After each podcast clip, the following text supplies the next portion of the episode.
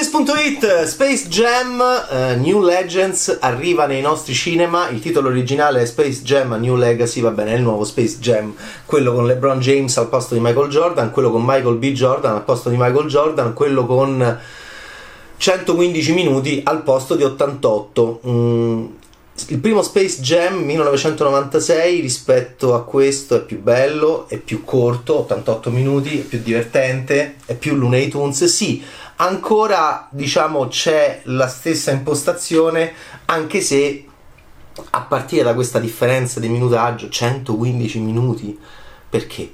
Rispetto agli 88 agilissimi del primo Space Jam, un film molto più per bimbi eh, mentre questo è un film molto più per i bimbi che sono diventati vecchi, che sono questi bimbi eterni che non, non, vogliono mai smettere di essere bimbi, un po' li capisco, è la mia generazione, un po' mi hanno rotto le scatole e soprattutto però non capisco perché i produttori siano andati in una direzione così forte nei confronti del concetto di nostalgia che francamente mi ammorba sempre di più e mi sembra una strada senza uscita. Ma di cosa stiamo parlando? Stiamo parlando di ancora eh, tecnica mista, stiamo parlando ancora del corpo fisico e del cinema live action che incontra l'animazione, non solo da un punto di vista disegno, ma anche da un punto di vista eh, di esperienze e di universi, termine oggi eh, fondamentale, e infatti c'è il serververse qui che in realtà è il Warnerverse perché, perché eh, LeBron James, come Michael Jordan, non viene solo risucchiato e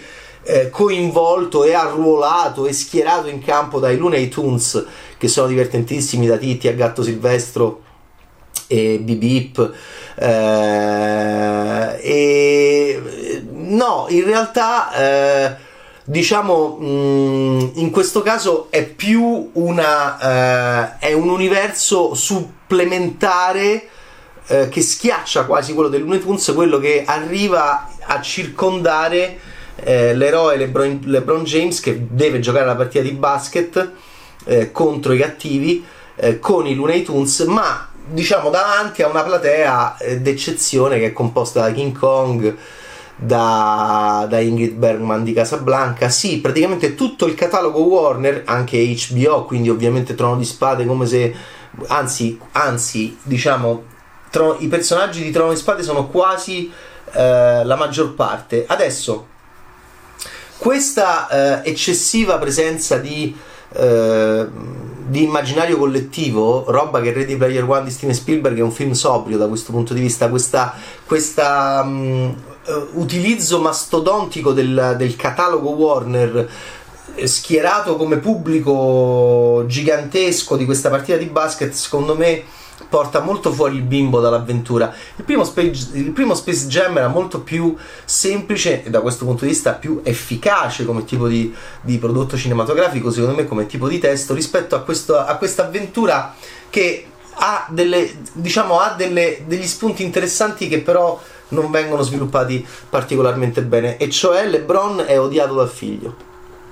Il figlio odia LeBron James. Questo poteva essere chiave, laddove Michael Jordan i film cominciano nello stesso modo con un prologo eh, con le due star del basket piccole, mh, primi anni 70 per Michael Jordan, eh, anni 90 per LeBron ovviamente.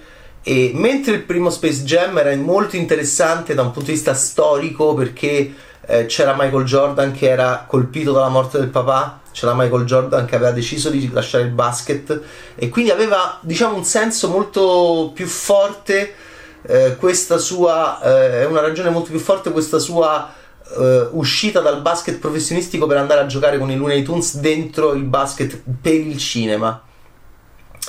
Mentre invece in questo caso LeBron, eh, è, che è appunto un grandissimo giocatore di basket e che in questo momento sta alimentando, ovviamente dopo l'ultima vittoria eh, del penultimo campionato NBA eh, questo continuo confronto con Michael Jordan eh, che a mio parere vede ancora Michael Jordan molto avanti come, come più grande giocatore del, di sempre del basket, ma diciamo sono interessanti discussioni per io sono appassionato di basket, ma diciamo per gli appassionati di basket in generale, LeBron in questo caso eh, ha dei rapporti con il figlio. Allora, quel, nel primo Space Jam Jordan ha, c'è un lutto e Jordan è figlio e, ed è figlio ancora traumatizzato e nel prologo appunto si apre con lui e suo papà che non è morto ancora. Qui eh, LeBron James è padre e ha dei problemi con il figlio perché? Perché LeBron rompe le scatole perché LeBron è traumatizzato da una cosa che gli è successa da bimbo che giocava un po' troppo al Game Boy e sbagliò un tiro importante, un tiro risolutivo.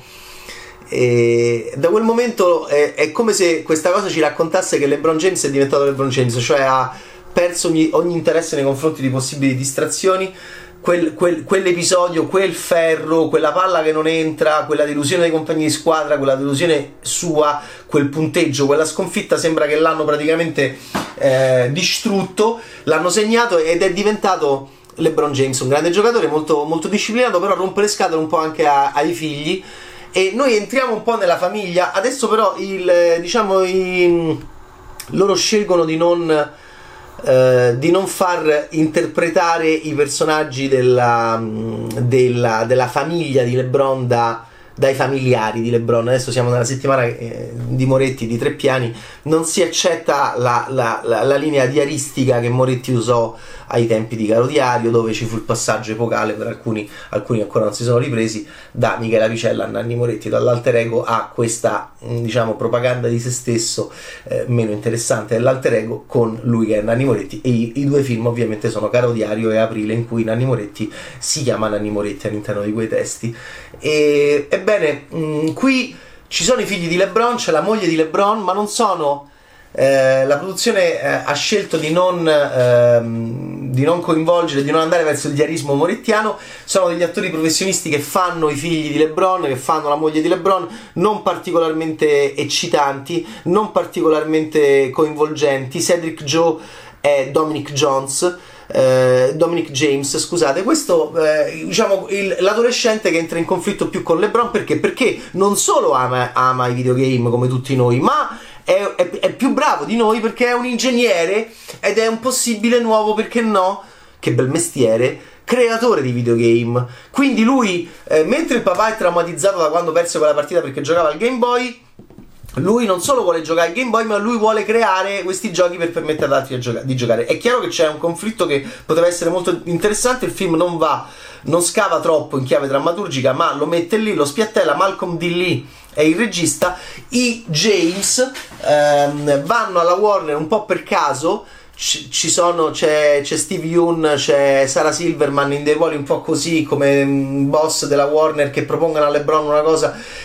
Il problema di questo Space Jam New Legends, uno dei tanti, non solo c'è questa grande confusione di vedere i drughi di, arancia meccanica vicino a Daffy Duck, che può, può anche, diciamo, eh, anche, può irritare anche alcuni cinefili un po' rigidi che non amano questi crossover, ma è che, cioè, che, che, dura 115 minuti rispetto agli 88 del primo Space Jam con Bill Murray che era divertente, con Michael Jordan che era divertente, con i Looney Tunes che erano divertentissimi e mentre qui abbiamo un'ora, una prima ora in cui c'è questo conflitto familiare, c'è questa visita alla Warner e poi c'è questa incontro con il personaggio di Don Cheadle che è molto stucchevole questo algoritmo eh, Al G abbiamo eh, Sasha Baron Cohen che ha fatto Ali G abbiamo Don Cheadle che fa Al G è un algoritmo arrabbiato non capiamo molto bene le le, la motivazione dell'algoritmo, ma c'è pure lui, entra pure lui nel film ed è un algoritmo che mh, si sente che rosica sostanzialmente che, ed è lui, sarà lui a mettere in, in moto eh, l'azione, mh, diciamo, rapendo il figlio di LeBron James e costringendo LeBron a giocare una partita per riavere suo figlio che però lo odia, quindi anche lì non capisci niente e è un gran casino questo film. Ed è un peccato. C'è una scena divertente che coinvolge il, il, il, quasi omonimo Michael B. Jordan che ci piace a tutti da morire da quando abbiamo cominciato, io come giornalista e come critico, voi come eh, spettatori più innocenti ad avere a che fare con lui, no? È un attore mm, bravissimo, bellissimo, sì, è il figlio di Apollo Creed nei bellissimi Rocky con Rocky un po' stonato che cerca di allenarlo, che cerca di avere contatto con sto, con sto black eh, bello bello incazzoso, insomma un attore di grande personalità, è anche ovviamente eh, dentro Black Panther e, e, quindi è arrivato a un, a un, momento Michael B. Jordan di eh, Fruitvale Station, un film indipendente che lo lanciò, è bravissimo lui lì.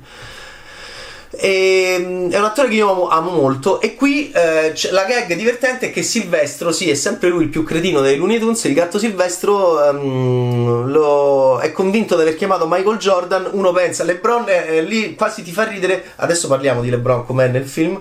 Eh, perché si apre in un sorriso. Insomma, sembra che stia per arrivare Michael Jordan anche per dare una mano a questa squadra che sta perdendo tipo 752 a 37 ehm, e anche di più sembra che stia arrivando Michael Jordan e quindi ah, è tornato da Space Jam anche per chi ricorda lo Space Jam di, di, ormai 25 anni prima e poi invece no, hanno chiamato Michael B. Jordan, questo è molto divertente. Eh, poteva essere ancora più divertente con un regista più adatto alla commedia, ci potevi lucrare un po' di più eh, a livello anche di montaggio, di ritmica, però insomma eh, si è sbagliato Gatto Silvestre e quindi c'è Michael B. Jordan che fa un po' prova a rifare quelle cose che faceva Bill Murray che erano divertentissime che non voleva giocare in difesa. Typical!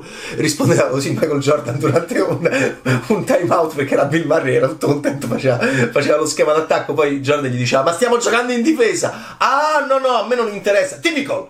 È bellissimo. Va bene insomma infatti pare il settimo sigillo di Bergman. L'altro Ingmar non Ingrid rispetto a questo qui. Quindi eh, pensate che fu addirittura molto stroncato anche dalla critica. Ah, oggi tutti i critici dicono eh, era meglio, aridateci Space Jam del 1996, un film di 88 minuti. Come sono i Looney Tunes, m- non sono particolarmente... Titti fa una schiacciata, non male, Silvestre è un idiota, è lui il responsabile della chiamata di Michael B. Jordan, convinto che fosse Michael Jordan. Eh, però per il resto poco, poco, bip bip Oh, arriviamo a LeBron. LeBron dimostrò in Un disastro di ragazza, che è un film che io adoro di Già D'Apato del 2015, di, di, poter essere un grande attore. Lì il diarismo, lì lo fa il diarismo, meglio addirittura di Moretti perché sono così spiritosi i creatori di quel grandissimo film che LeBron James fa schifo in quel film o comunque è un personaggio abbastanza ripugnante si dimentica sempre il portafogli non paga mai i pranzi con il suo amico dottore che ha molti meno soldi di lui è, continu- è, è totalmente ego riferito è abbastanza idiota e soprattutto non dico che è cattivo, è spregevole, è tirchio, è avaro. Uno come LeBron James dice sempre che si è dimenticato il portafogli quando va a mangiare col suo amico. Adesso io impazzii e mi resi conto che questo suo carisma che metteva in campo, questa sua capacità di essere anche showman, in quel film era stata declinata anche in una chiave recitativa non indifferente. Adesso qui un po' retrocede LeBron, quindi lì era molto bravo a fare un LeBron James in, in totale, loro sono molto bravi a fare, diciamo, le, a usare, a essere molto di, di, di vabbè, Bill Murray no? in Zombieland, Michael Sina, eh, Michael Sera ha fatto delle cose pazzesche no? con se stesso, con la, sua, con la sua aria da bravo ragazzo e in realtà con, che veniva fuori e faceva schifo. Ecco, loro sono molto più bravi di noi nel distruggersi, nel, nel presentare queste grandi star, nel presentarsi ehm, distruggendo lo status. LeBron l'aveva fatto in parte in quel bellissimo film di Già D'Apato che io adoro, Un disastro di ragazza e con Bill Hader che era appunto l'amico che veniva continuamente vabbè che lo guardava beh, poi c'è quella scena Lebron non ti ho mai chiesto adesso dimmi dimmi chiedimi ma perché hai lasciato Miami per Cleveland? Perché sei tornato in Cleveland? Che vuoi dire?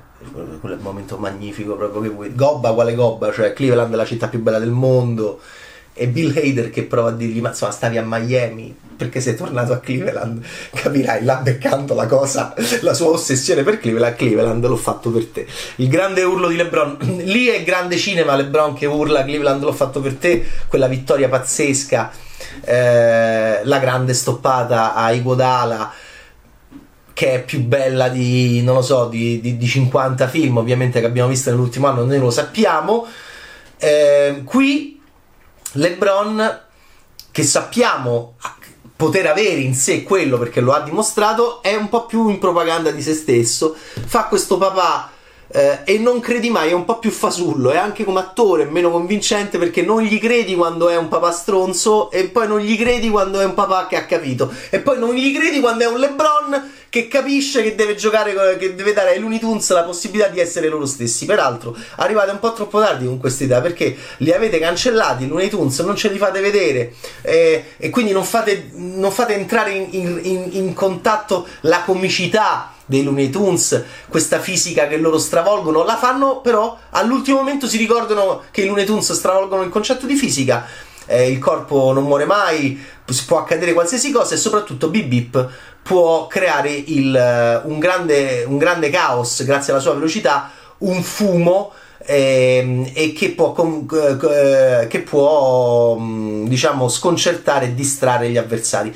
Eh, anche in quel caso LeBron non è convincente quando decide appunto di, di dire ah, giochiamo con la fisica degli schemi eh, perché prima aveva rotto le scatole aveva detto si gioca come dico io per tutte queste ragioni Space Jam New Legends di Malcolm D. Lee eh, è un film nettamente inferiore rispetto allo Space Jam eh, con Michael Jordan del 1996 che non piacque a tanti e invece in realtà eh, adesso eh, è, può essere molto rimpianto dopo questo Space Jam eh, che ha il compito arduo di arrivare in, in, sala in questo momento e che soprattutto secondo me è un film fatto più per i genitori della, de, più per quelli della mia generazione e anche per i millennials che non per i bimbi.